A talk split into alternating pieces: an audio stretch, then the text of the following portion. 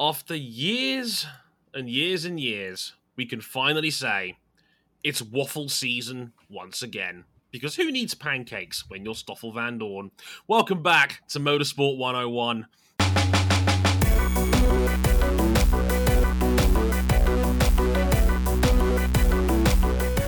Welcome to episode 388 of Motorsport 101. I am your friendly neighborhood host, Dre Harrison, and welcome to the season finale of our 2022 Formula E season, season 8, the final weekend of the Gen 2 era of Formula E. And uh, for the season finale, we packed our bags and went to Seoul in South Korea. Thankfully, uh, we were able to get this weekend off of it without any hitches. We did get some rain though, and that was uh, that that became very prevalent in race one, which we'll get to in a moment. But uh, thankfully, um, only only minor only, only minor rain disrupted the whole weekend. Sad to hear that eight people sadly lost their lives out of all the flooding as well. So you know, obviously, our thoughts with them. But hey, the season's over we made it all the way to the end. And in the end, Stoffel Vandoorne is your new Formula E world champion. Yeah. About damn time. It is about damn time. I think we can all universally say that. Um, with me to break down this monumentous occasion, first and foremost, is RJ O'Connell. Hello, RJ. I believe that this makes Stoffel Vandoorne the first race department community member to win a world championship in single seater racing. I-, I cannot confirm that. I- am counting like anybody that was there like pre pandemic, everybody gets into sim racing at the same time, sort of thing.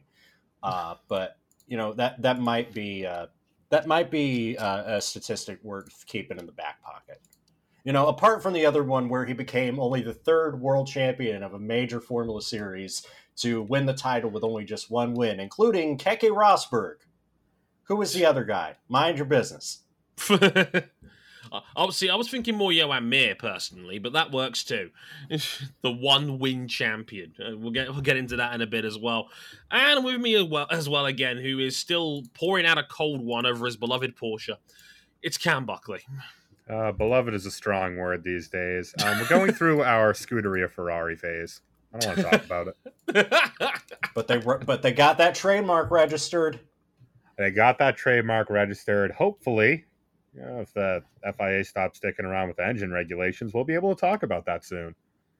It's a it, it's a very closely guarded secret that Porsche might be coming into Formula One. Mike. It's so closely guarded. It's so closely guarded that we had an F1 related trademark filed this morning in Germany. totally a secret. How, how could anybody have discovered this?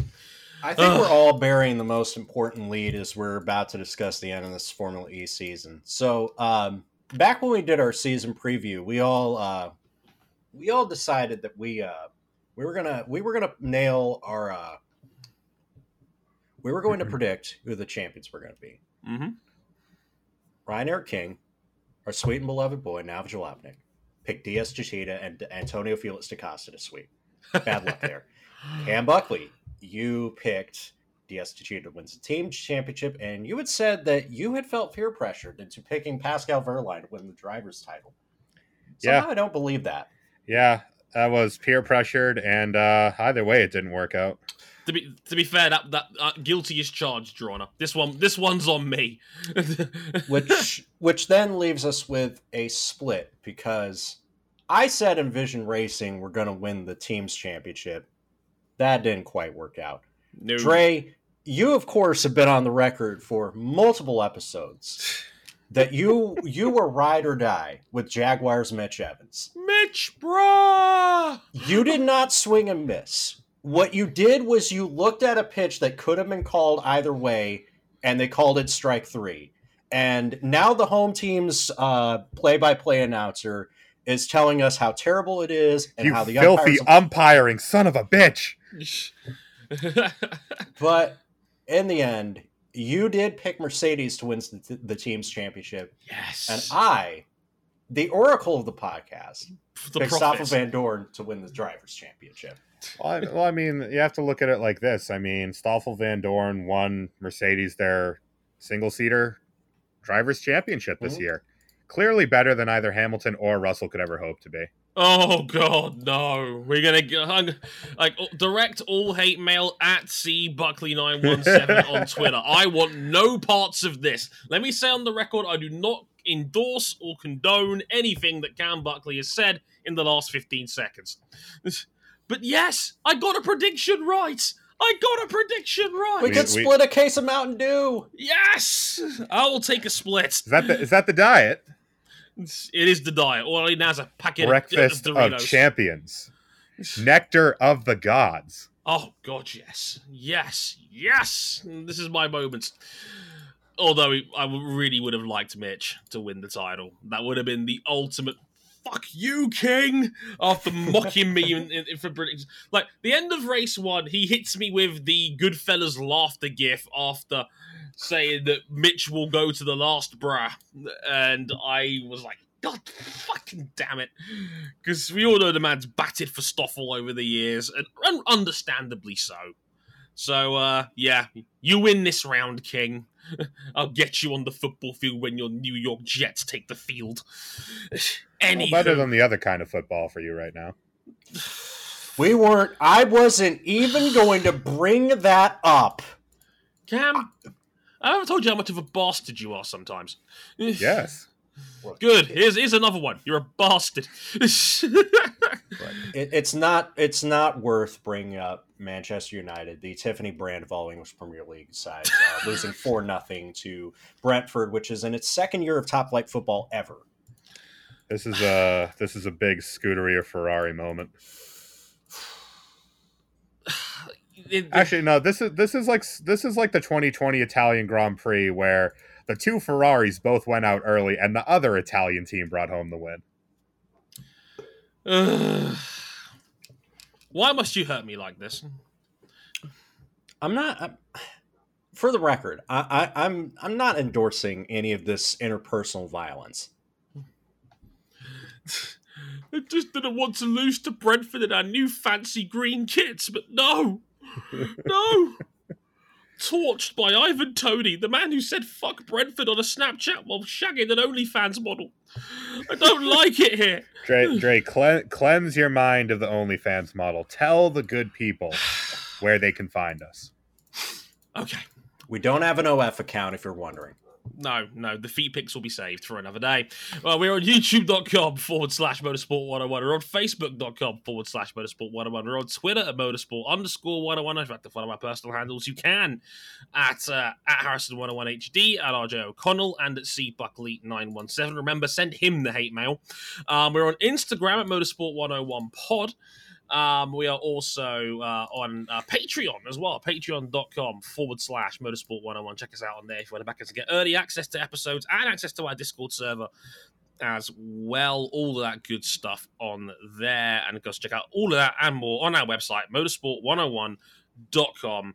So the the latest Ask Dre went up uh, this past weekend as Ask well. Dre? Dre went up. It was a huge two and a half, like almost three thousand word whopper. I wonder what everybody wanted to talk about off, off the back of last week. Any guesses? you know, Fernando Alonso, maybe Oscar Piastri. You know, um, some fun stuff on F two. Will Power came up, and uh, me mocking Ferrari a lot. It's, it's, it's, a, it's a fun time. Do Ah, check it a out. true family pastime. Yes, yes, a, a, a tale as old as time, mocking Ferrari. All of that on our straight, and there should actually be one more piece, maybe up by the time this episode goes out. I've got to dig it up out of my work bag. Me talking about the nature of burnout in Formula One. Do check that out. It's a, it's a, it's a good time. But uh, yes, uh, all the written stuff, all our content in general, and our Patreon page, and where you can find us, all on our website, motorsport101.com. Right now, just before we get into the the E Prix of Seoul and the final weekend, it's only fair that if you missed the London E Prix, uh, we'll give you a little catch up, courtesy of us at Motorsport 101.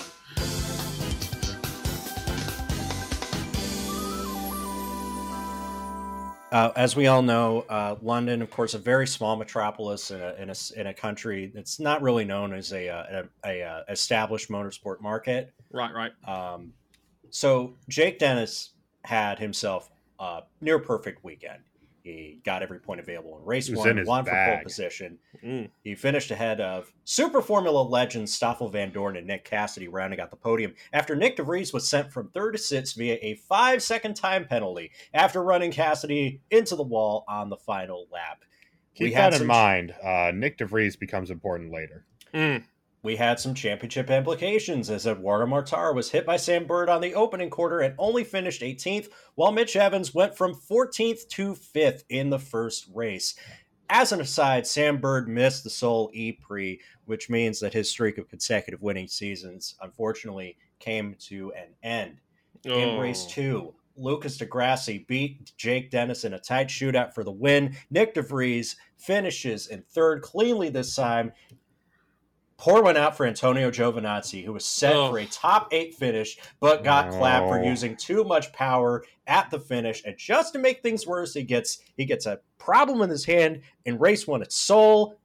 And look who's coming through the curtain, Sacha Fenestraz, filling in on less than a day's notice Yeah. in the second Dragon car for the season finale. But race two also had even more championship implication.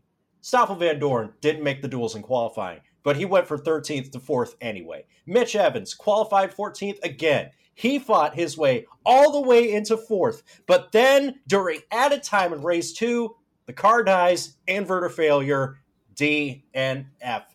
Edoardo Mortara qualifies 17th, does not finish in the points at 13th. He picks up a collision penalty. He spins. It's not a good day. And Jean Eric Vergne's car dies just four minutes into this race, too. That effectively ends his title hopes. So Dre, heading into the final weekend, scores on the doors. Stoffel Vandoorne is at 185 points. He is cruising. Mitch Evans has 149 points. Edoardo Mortara has 144. It's still these three drivers' championships.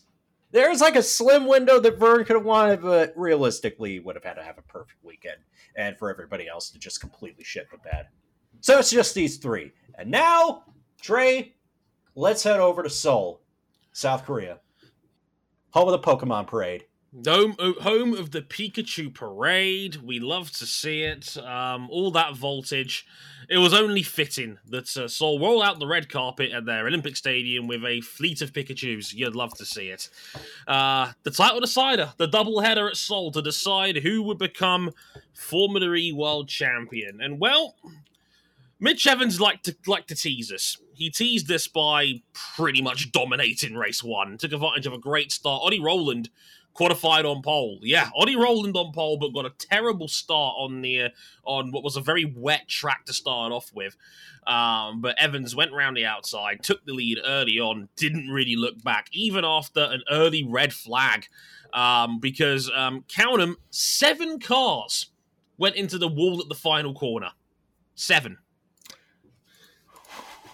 Didn't we have something like this at a recent? Didn't this happen recently? Yeah. Yeah. It's like just just just when you thought New York wasn't enough uh, airplane style accidents in Formula E, we had one more to round off the even, season. be- even better kind of accident. We had uh, millions and millions and millions of dollars in damage crash. Yeah. Red flag, seven cars in the wall. I think most of them were actually were able to continue afterwards. Funnily enough, um, luckily the, the, most of the damage was only uh, damaged pride and the fact you were going viral on Twitter afterwards. Um, but afterwards, yeah, Evans would go on to win comfortably ahead of Ollie Rowland um, in second and Lucas di Grassi third, who, by the way, now teammates for next year at Mahindra. Um, so yeah, that was announced of, of, of just before the weekend had started. That's also we knew, we knew that Alex Sims was leaving Formula E at the end of the season, and Lucas di Grassi will take his place at Mahindra next year. More on that towards the end of the show. And in case you were wondering, Stoffel Vandoorne was fifth. So Evans did actually get the gap down to 21 points, enough to keep the fight alive until the final day of the championship on Sunday morning. So the gap was 36, it was 21. Mitch was plus 15 at the end of that one. And well, the long shot became an even longer shot after qualifying. Jaguar's lack of qualifying pace bites them one last time. Mitch Evans could only qualify 13th. Stoffel qualifies fourth. It needed pretty much a Evans win and a Vandoorne 8 4 lower. So when the grid was looking like that to start off with, that was pretty much Evans' fate sealed right there and then. Edo Mortara uh, would, would probably sit in his car thinking what could have been. He dominated race two, completely ran the field over uh, in his Venturi um, in a last attempt to maybe steal second in the championship. It didn't work out for him. Um, and Stoffel Vandoorne took it easy, followed him home, crossed the line in second. So, your winner of the season eight World Championship of Formula your new world champion, Stoffel Vandoorne, ladies, gentlemen, and friends outside the binary. Uh, there you have it. Stoffel Vandoorne, ultimately season champion by 35 points over Mitch Evans in second. Gentlemen, what did you make of our new champions campaign and his closest contender in Mitch Evans? Well, let's talk about, first and foremost, the night and day difference between this year and last year. Oh, uh, we're of course joined by the wild sounds of uh, my apartment complex's landscaping department uh, uh, for this discussion of, you know, we, we we said a lot about last year's uh, four group championship order qualifying mm-hmm. format that by the point that it was phased out last season in 2021 it was apparent that this was turning Formula E's championship in a lot. Don't be don't get me wrong. We loved a good championship fight, Cohen and Berlin last season, but that was a bit much. This time we got a little bit more normalcy, and boy, it shows in Stoffel Vandoorne, who had a phenomenally consistent year.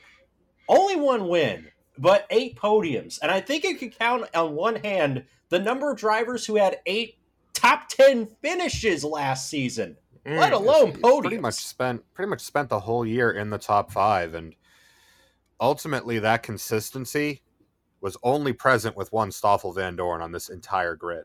Whether was, it was he only... driving consistency as well as the reliability of his car, because Mitch probably would have been right alongside him, but too many times this year did the Jaguar fail. Yeah, I mean, speaking from the Mitch bruh perspective, we have mitched our last bruh. One um, last bruh. One last bruh. It and, was looking uh, dead after Mexico. It, it really was. And then mm. he sweeps Rome. He is back in contention, but that that that inverter failure at London, that's a that's a that's a gut punch. That was the it, that was the nail. That was that was the death sentence right there and then, and it's a damn shame because you know that was in added time. If if that was a standard race, Evans probably makes the flag. That's what makes it even more of a crippler. The added time killed him. Um, that absolutely brutal. And look, Evans, when he is on it, when that Jaguar is on it, he is incredibly hard to beat. He is such a fast driver. When we've seen that, as a fan of Mitch, I am genuinely gutted because his last. I'd argue going into the final race last year, he was favourite too in Berlin. A couple, a couple, you know, he, he was right there, front row start, ready to go. Car dies on the start, then gets plowed into at 40 G's. It, it was it was a rough way to go out. We went out sad, and then we arguably went out even sadder here. Um, look, Evans won four races this year. Like the pace was there on occasion, but Jaguar's floor was outside of the points on numerous occasions. We saw it with Sam Bird, who really did struggle this year for a driver of his proven quality in Formula E. And yeah, like there are times when Mitch is unstoppable, but Jaguar just has too many weaknesses as an entity, as a team. No qualifying pace pretty much all year long. They struggled to even make the duels on many occasions. It was Mitch often putting out big lap after big lap, just trying to get in there. And a lot of the time, he was outside of those duels when he was in there. And then the reliability, as Cam mentioned, you know, all it takes is one or two, and it can completely blow your season out of the water, especially when Stoffel was, was virtually he was out of the points one time across 16 races. I wanted to get to that series, point. The only time he was out of the points, the only time he was out of the points, he was less than two tenths of a second away from 10th place. Yeah. And in this series where really what's more important is your floor rather than your ceiling most of the time. Mm. A floor that is always inside the points is going to get you most of the way towards a championship. And then he just was relentlessly consistent all year. Yeah, just did he just didn't give any of his major rivals any real purchase in, in a, over a long period of time to take points out of him because he was always there. Mortara, we, not, i didn't mention Mortara minutes, but let's not forget Mortara won four races as well this season in the second Venturi. The Mortara Mercedes had another great season. Yeah, let's not forget, in all the chaos of last year, he was runner up and I think he only missed out by a handful of points. Like Mortara is really, really good at this. Like, I, I don't think it gets stated enough how good Mortara is in Formula E. And again, won four races this year, but the but he had a horror show after Berlin. Like, just so many either screw ups. Completely died out after uh after Berlin. Yeah, like the, the this season completely disintegrated. Driver oh. errors, reliability errors the whole back. Everything that could have gone wrong went wrong. Berlin, Jakarta, Marrakesh. He he's on the podium four straight races, and then New York City. He consolidates points, and then goes scoreless for the next three races. So by the time he wins the finale at Seoul, it's already done and dusted for him. Yeah, it's already over by that point. It's yeah, Mortara, really, really good, really high upside. Mitch Evans, again, really high upside doesn't matter. You, you want the floor in a series as chaotic as this one. Um, and yeah, it goes to show you that, uh, yeah, Dorn just so so good. Barely put a foot wrong all year. Had some. The biggest mistake he made all year was missing the attack mode in Saudi Arabia in a race he probably would have won. That's about it. Like, like like that really is about the extent of. I mean, Stoffel wasn't the best qualifier, but the qualifying format was still a bit random across the board this year. Certainly better than what it was last year because uh, oh boy, last year was uh that was a trip. This uh, was say... vindication for this was vindication for what's the potential that Stoffel Vandoorne showed before he got to F1 because up until he got that full time F1 seat at McLaren, my man was a walking W and everything he stepped in. Formula Renault mm. 2.0s, Formula Renault 3.5 series. Let's not forget he pushed Kevin Magnussen all the way to the end of the season as a rookie in that series. RJ, mm. let's not forget his actual F1 debut. Yeah. Points on debut. Was first points on debut for a reserve driver since this guy, I think his name is Sebastian. I guess he turned out all right. Mm, decent driver he dominated GP2 in 2015 in his second year, but I'd argue it's just impressive in his first year when he finished runner up in the championship to Jolyon Palmer at a time where experience really mattered in GP2, trying to get your head around the Pirelli tires. And Stoffel Vandoorne might have been the closest to a rookie champion we'd seen since Nico Hulkenberg. Mm, My yep. man stepped into Super Formula and won two races in his debut season. But for whatever reason, be it that just McLaren put all their eggs into the Alonso basket, or whatever is, kind of dumb shit was going on at the time, it just never materialized. And like he spent half of 2018 with a broken chassis. Dude, I, am not. He, I'm not trying to say this to be to downplay how awesome it is for him to win the Formula E World Championship. That goes on his CV forever. He is a world champion. I just lament that it didn't happen in the series that it was always supposed to happen in. Yeah. But uh I mean, considering Zak Brown's been handing out pre-contracts like the candy, you never like, know. He could find his way back there. Like I, I, I don't begrudge that. Like McLaren eventually turned it around with different drivers. I just wish that they didn't have to burn through Stoffel and Kevin Magnussen to get to the point where they were just like, okay, we really can't screw this up with Lando. Yeah, it's like I at least respect the fact that Zak Brown openly admitted that he had essentially failed Stoffel at McLaren for all the shit that had happened to him when he was over there. Essentially, unreliable car, cracked chassis that only Fernando pointed out in good faith regarding his car you know, there was a lot of shit that got in the way of, of Stoffel's greatness potentially being shown. He was dealt the mother of all bad hands, and it happens in motorsports sometimes. But he has his moments, and this is this is this is uh, this is one of the best fields in global motorsport. Do not get it. Oh, it absolutely is. Like, like you, you drop this field into Formula One, and and you maybe the valleys, maybe the peaks aren't as high, but the valleys, eh, they're not as low as you might think. Right. All these dudes can hang. Yeah, these this is this is one of the strongest rosters in global motorsport. There is so much prestige. You know, Le Mans wins. You know, in, endurance titles, sports car victory, single seater glory. You name it. Like the series has it. And for Stoffel to come out on top in a in a series which, yeah, is to a degree designed for randomness.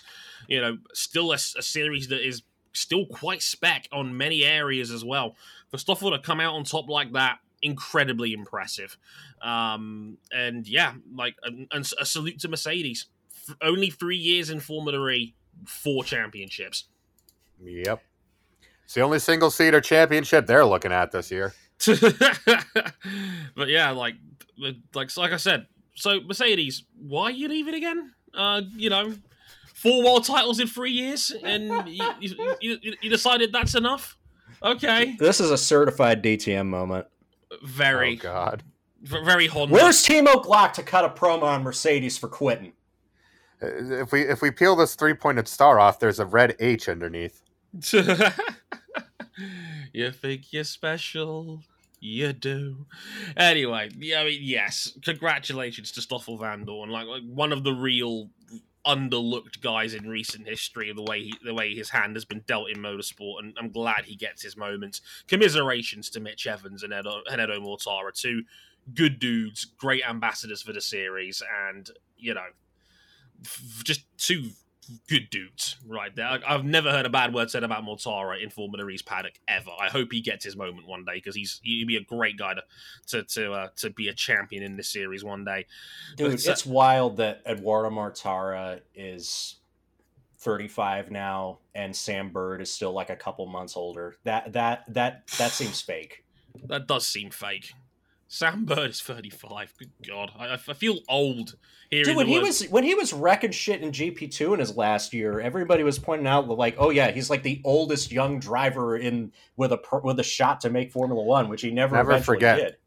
Never forget firing up the Codemasters F1 games from the early 2010s and seeing some of these dudes in the young driver test you start the game with. Nicolas Prost, remember that?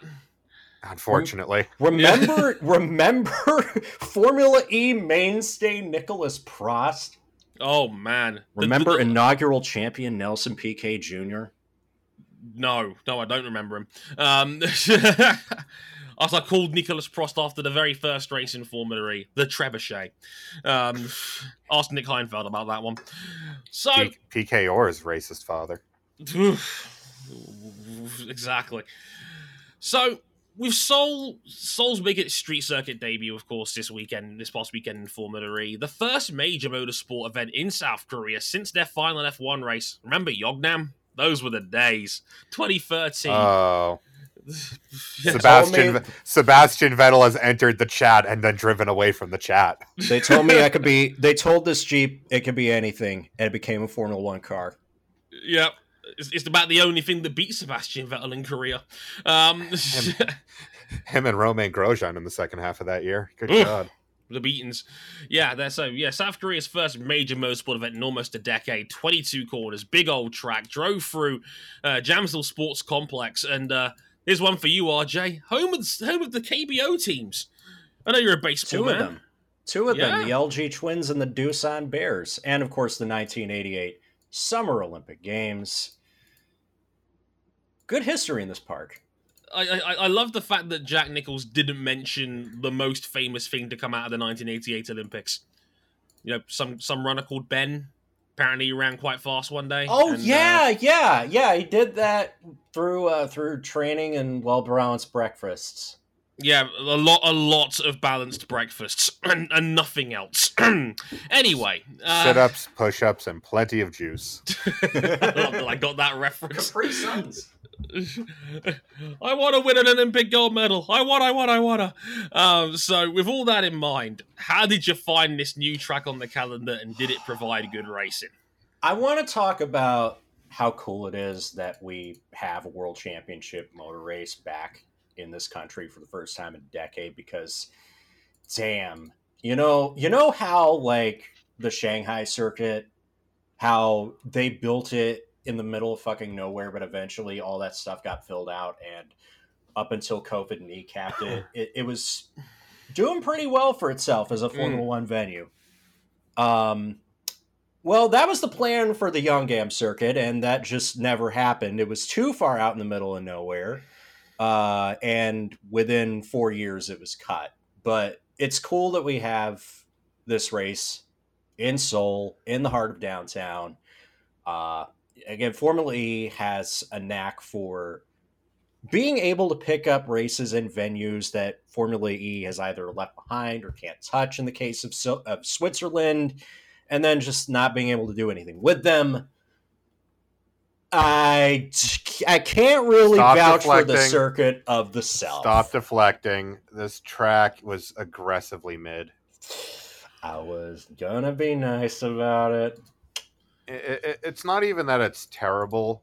It's just unremarkable. Yeah, the track needs work is what I was going to look at it. I mean, I could see what they were trying to do, and I know they wanted the big podium spectacle of having, you know, the podium inside the stadium, which, you know, would have been a good look, good visual.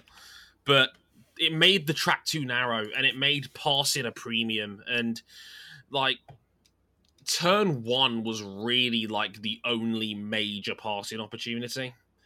And the only downside to that really was just the simple fact that it made a lot of this track one line, like like one car wide, one car corners, and it just it just didn't work out how you would have liked, and that's unfortunate. And yeah, like I felt like it could have been better on on this one. I don't think it was dreadful by any stretch, but um, here's here's my worry, Dre, is that with the Gen three cars being an order of magnitude faster, how future proofed is this track really? I got a feeling it might be a struggle because, uh, like I said, the the the Gen three cars are gonna be faster. They're going to be faster. I think we're talking much faster. 320 kilojoules. We're talking here, like they're going to be significantly faster. They're talking about 200 mile an hour top speeds here. They're not going to get anywhere near that on these street circuits, of course, but that's they're going to be significantly quicker. Where are you going to pass these dudes? Like, where are you going to overtake? Where are you, are you going to be able to follow around here? Like, is that is that conceivable? Um, that's the questions I've got going forward for this place and it it was a high pressure scenario for South Korea because their first race on the calendar was the season finale, and that's that's always a tough break. Um, people are going to be very judgmental, and people are going to want to see a show.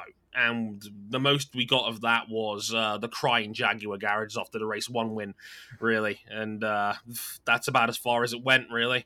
Um, at least the podium looked nice. That was cool, even if they had to make they can do an extra lap to, to get back to the uh, to get back and then turn the cars off so they could uh, so they could get to the podium, which I thought was quite funny. Um, I, I, called it hashtag Scott Elkins is tired.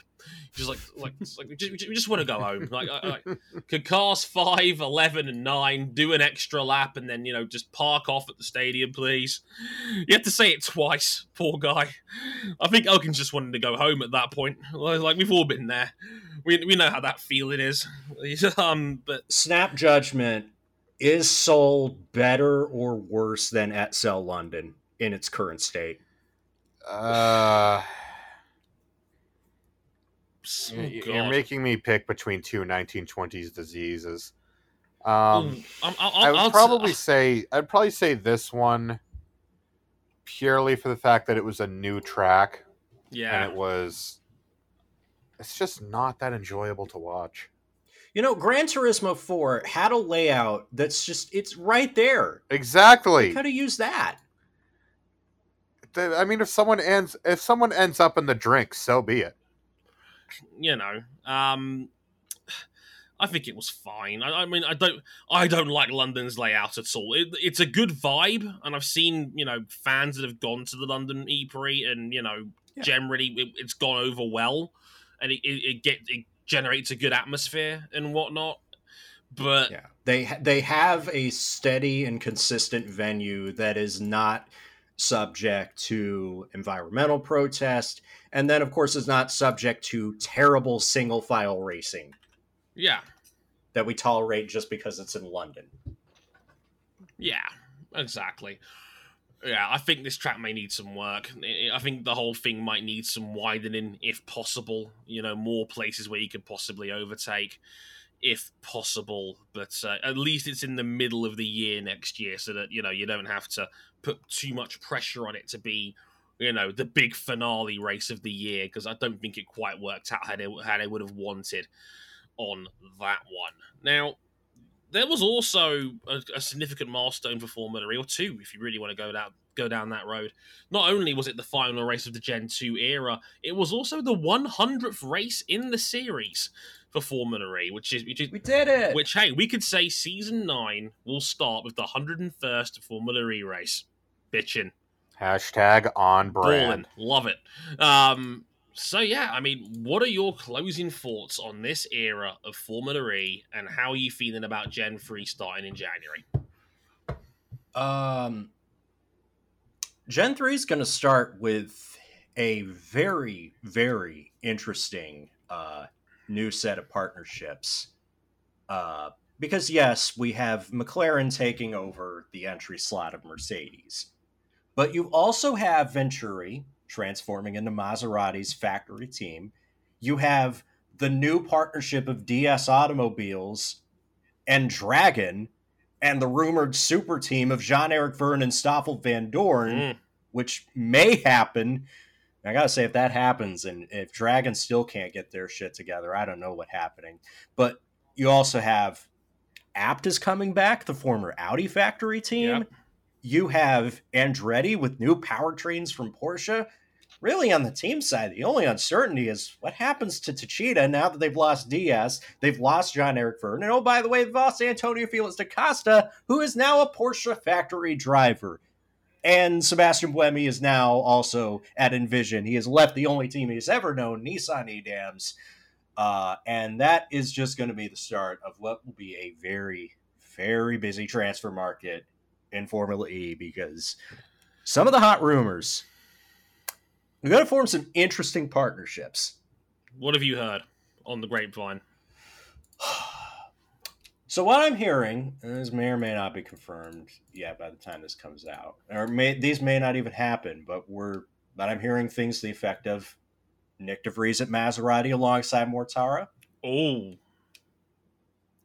uh, that's uh, that's something that's in the pipeline. Uh, that that one-off appearance from Sacha Fenestraz at Dragon, that's not going to be no one-off because he may be the new face of Nissan Formula E, which is amazing how he ends up back in the hands of the Alliance uh, after all these years. But uh, if I'll tell you, and I know this is going to be me shilling for another dude who races in a Japanese national championship the only way Sacha Fenestraz does not succeed is if Nissan does not elevate their game alongside him because he is world championship material. Mm, mm. And then we still have the question of who's going to drive for McLaren Formula E. Yeah. Because as it turns out, it's not likely to be Felix Rosenqvist after all. Yeah. Oh, God. No more pre contract sack, I beg of you. No more handshake agreements. No more pre-contract agreements. No more fucking approaching people that are already under contract. Zak, calm it the fuck down. Uh, and uh, if this was a visual medium, still, I, I, guarantee you there'd be a cutaway now of like a Photoshop picture of Zak Brown on the phone saying, "Hey, Stoffel, old pal, how about we run it back one more time for old time's sake? Hey, hey, no." How how do you like a how do you like a uh a potential McLaren team of a returning Rene Rast and either Will Stevens, Oliver Turvey, or Matze Gunther, who are all options. Spicy. We all know Gunther can drive with the right car underneath him. Gunther. How do y'all like uh, potential um, Andretti Porsche team of Jake Dennis and Andre Lotterer? Uh, Andre Lotterer is washed. Jake Dennis, I put my faith in you. Jake Dennis could be a future world champion. in this class. Like Dennis is when when the, again when the Andretti car is good, Jake Dennis is insane. Like he is such a talent. Um, he's a he's the sort of guy where I was like, you know what? Maybe he should be an IndyCar. Just a force. Um, I like the combination of Cassidy and Buemi at Envision. Because Cassidy That's a really good it's a really good lineup. Cassidy's now a winner. Doesn't matter how he got it, he still is. And Sebastian Buemi, hey, he needed a change of scenery, and I don't he believe it. needs a change of okay. He needs a change of scenery, but we're going to see very quickly whether he still got it Oh, or yeah. not. We'll know quickly on that one. But so it was like, where's Robin Frijns going then? Um, I have it here. This is from Sam Smith at the race. Uh, they're doing a uh, a Formula E 2023 projected driver lineup, and it's not certain Hmm. uh, what Robin Frijns will be doing next season, but he is he is in the shop window for Abt. Should be a good guy to build a team around. Oh yeah, fantastic, fantastic haul if they get him. oh yeah, that would be a hell of a coup. My word. Um, Again, this is all just speculative, of course. yes, of course. for entertainment purposes only until they are announced or not announced. Who knows? Who knows? We'll see. It's the future. Allegedly. Um, keyword here. Sprinkle it. Sprinkle it all over. Allegedly. But back to thoughts on the end of this era and the beginning of another. I feel optimistic about the future of Formula E.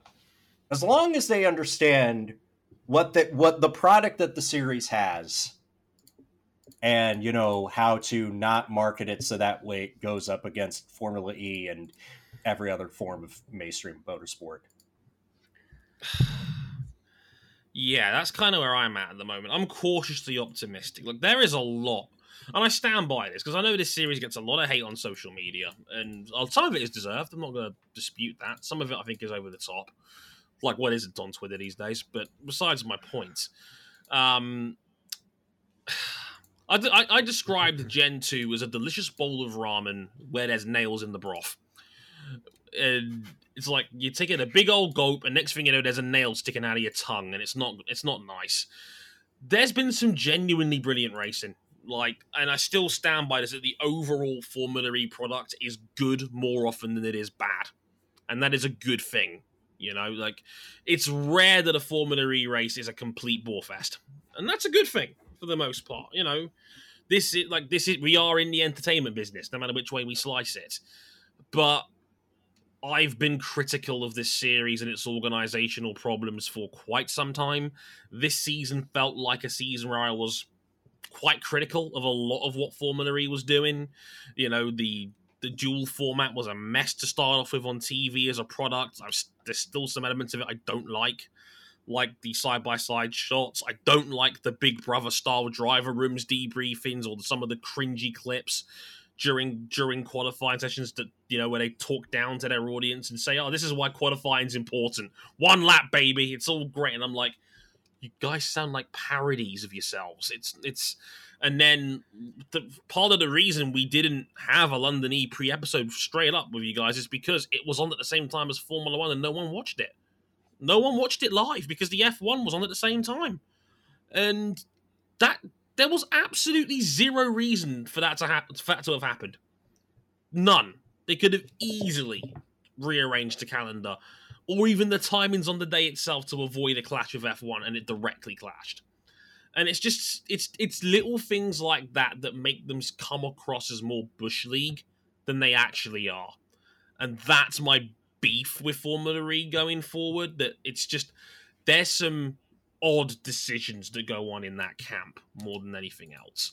But I am excited for the Gen 3 cars. I am excited to see what they can do in race trim. I'm look, I, I, I do genuinely appreciate and respect the technology that goes into electric cars and, and subsequently electric racing.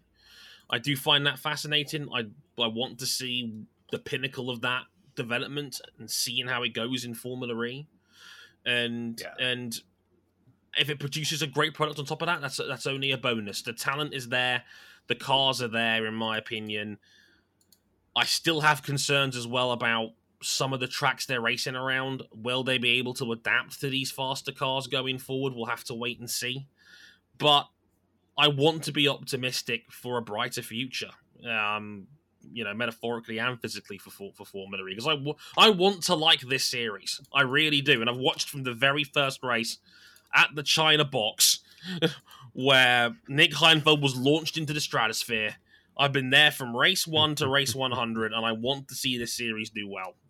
You were there for the first hour when they did the formation lap, and oh, then yeah. for the next hour where when they completed the rest of the race. And, and I'm kind of the same way. Um, that Formula E has uh, always has the potential to be a thrilling race. Now, I know the full contact style racing is not going to be everybody's cup of tea, and I understand that. And sometimes it goes way, way over the top.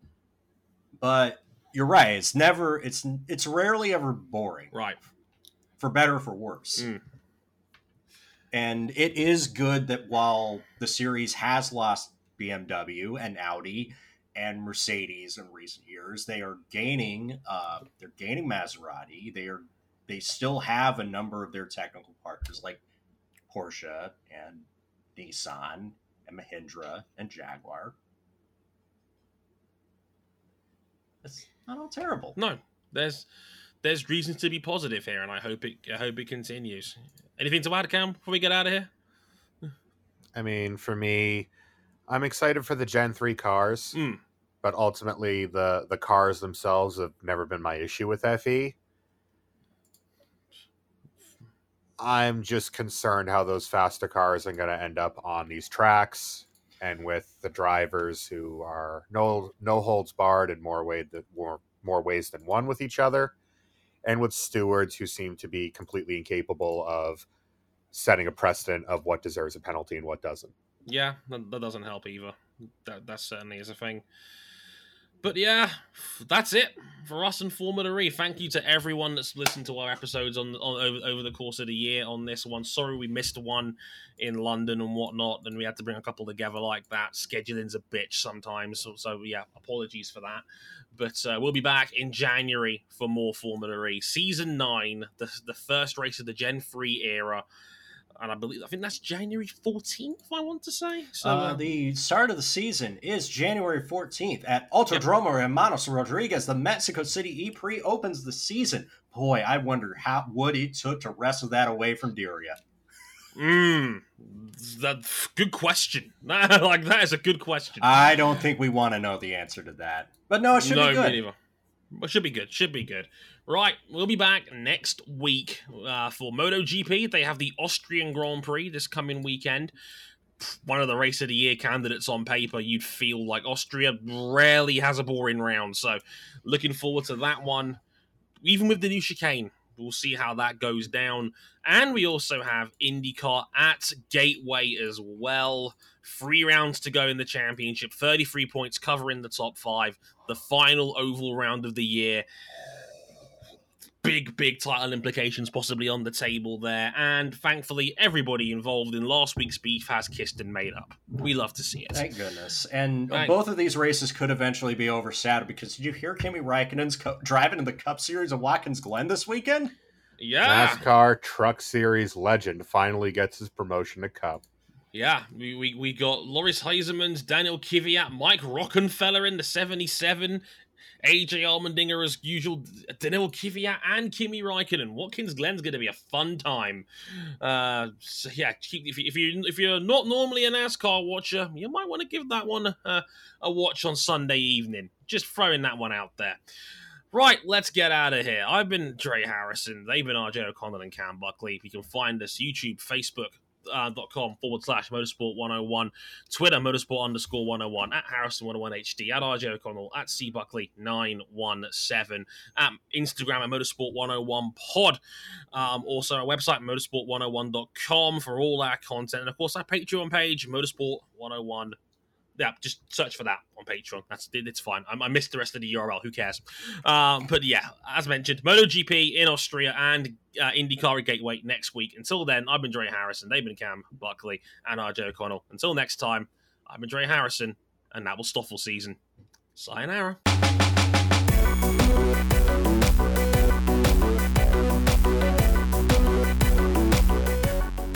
The most important thing out of all of this is that with a change of official tire suppliers, he no longer hearts our podium ceremonies. Oh. And our nightmares. Rest in piss, Michelin man. You won't be missed. Go be horny somewhere else. Wait, who's who's, who's that at my door?